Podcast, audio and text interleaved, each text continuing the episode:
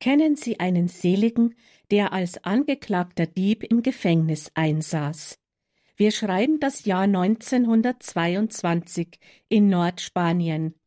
Ein Händler wirft Ceferino, genannt El Pelé, das heißt der Mutige, auf einem Pferdemarkt vor, ihm ein Maultier gestohlen zu haben.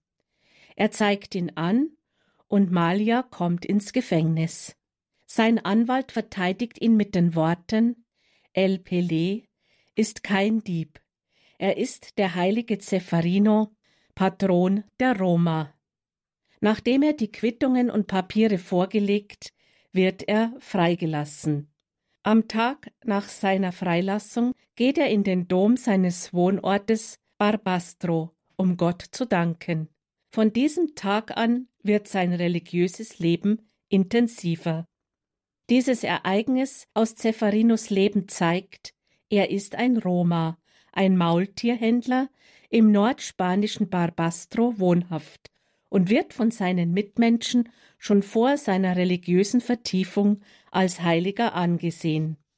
Was macht sein tugendhaftes Leben aus? Als er 18 Jahre alt ist, verlässt sein Vater die Familie.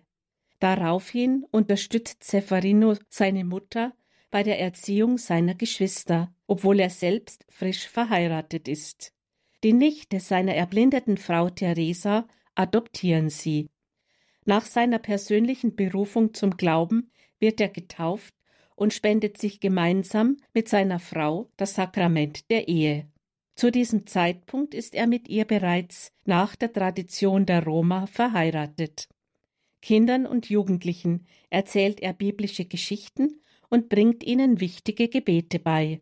Viele Jahre nach seinem Tod bezeugt eines dieser Kinder, dass Pelé mit ihnen spricht, als wären sie Erwachsene. Ein anderes bezeichnet ihn später als Meister der Pädagogik ohne Studien, ohne Titel.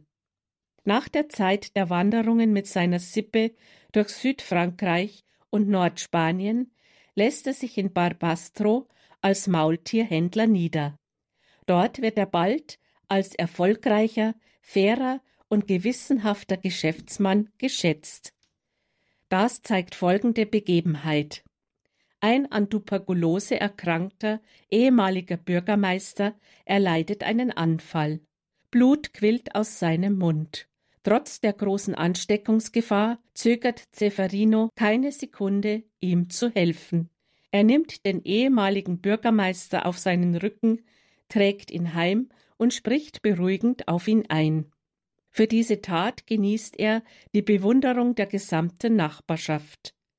Der Bruder des Geretteten sucht später einmal Zeferino auf, um sich für seine Hilfe erkenntlich zu zeigen. Er bietet ihm eine Reise nach Frankreich an. Dort könne er billig Maultiere erwerben und sie gewinnbringend verkaufen. Kurze Zeit später macht sich Zeferino mit einer großen Summe Geld auf den Weg. Als der Handel vollzogen ist, eilt er nach Hause zurück, nicht nur um das geborgte Geld zurückzugeben, sondern auch um den Gewinn zu teilen. Zeferino wirkt ausgleichend bei Konflikten zwischen den Roma. Er stärkt die Beziehungen zwischen ihnen und Nicht-Roma. Dies wird Papst Johannes Paul II.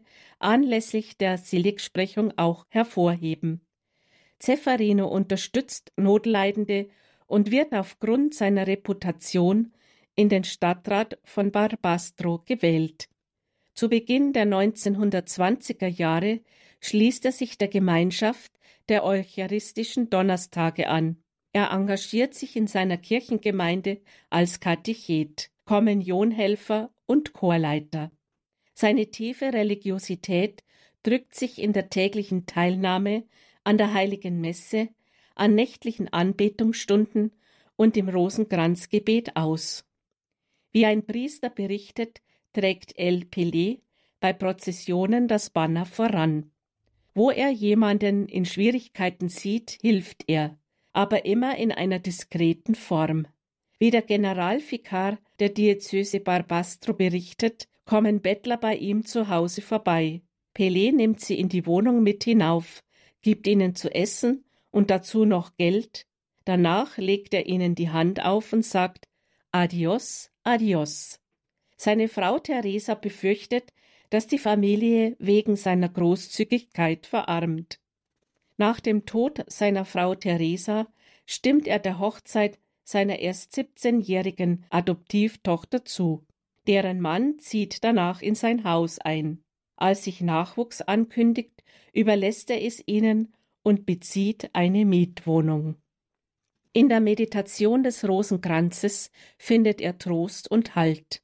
Eine seiner Enkelinnen sieht, als sie schon zu Bett liegt und ihr Opa auf die Kinder aufpasst, wie Zeffarino den Rosenkranz in der einen Hand hält und den abgeschnittenen Haarzopf seiner verstorbenen Frau in der anderen, und vor sich das Foto Theresas, vor dem eine Kerze leuchtet. Pelé betet und weint. Später tritt er einer religiösen Gemeinschaft bei, und zwar wird er in den Laienzweig des Dominikanerordens aufgenommen.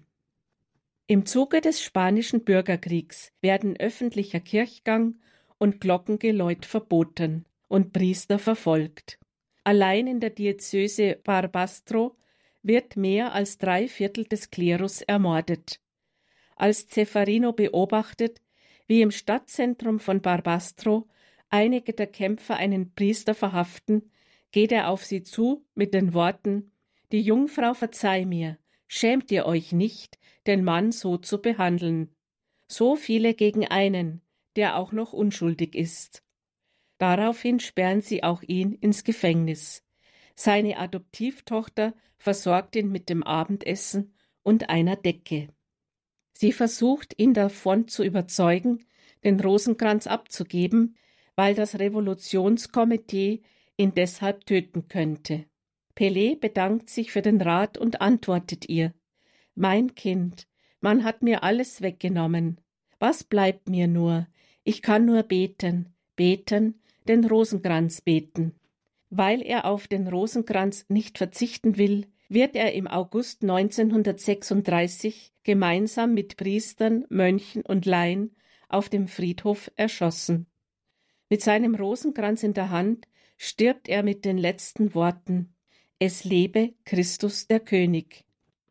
Darum nennt Papst Benedikt XVI. ihn bei seiner Audienz für die Vertreter verschiedener Sinti- und Roma-Gruppen einen wahren Märtyrer des Rosenkranzes. In einem Gedicht über ihn heißt es, Ceferino Jiménez Malia, du bist gegangen, um nicht zurückzukehren. Die Meute hat dir das Leben genommen. Doch die Zeit schweigt nicht, die Erinnerung geht weiter zu deiner Liebe. Ceferino Jiménez Malia für alle El Pelé der Mutige. Wegen seiner Tugenden und seines Martyriums wird Seferino als erster Roma selig gesprochen. Ihm ist eine Kirche im Osten der Slowakei gewidmet.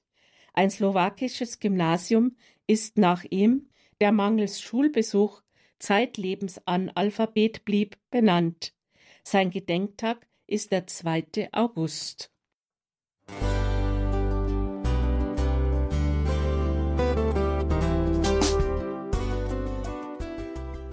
Liebe Zuhörerinnen und Zuhörer, vielen Dank, dass Sie unser CD- und Podcast-Angebot in Anspruch nehmen. Wir freuen uns, dass unsere Sendungen auf diese Weise verbreitet werden. Dieser Dienst ist für Sie kostenlos. Für uns ist er allerdings mit einem nicht unerheblichen finanziellen Aufwand verbunden. Deshalb sind wir für jede Spende dankbar.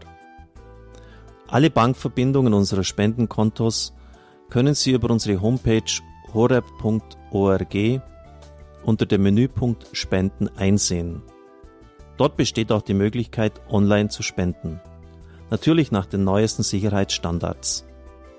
Sie können diese Informationen auch bei unserem Hörerservice unter der Telefonnummer 08328 921 110 erfragen. Ich wiederhole die Rufnummer 08328 921 110. Vergelt's Gott für Ihre Unterstützung. Ihr Pfarrer Kocher.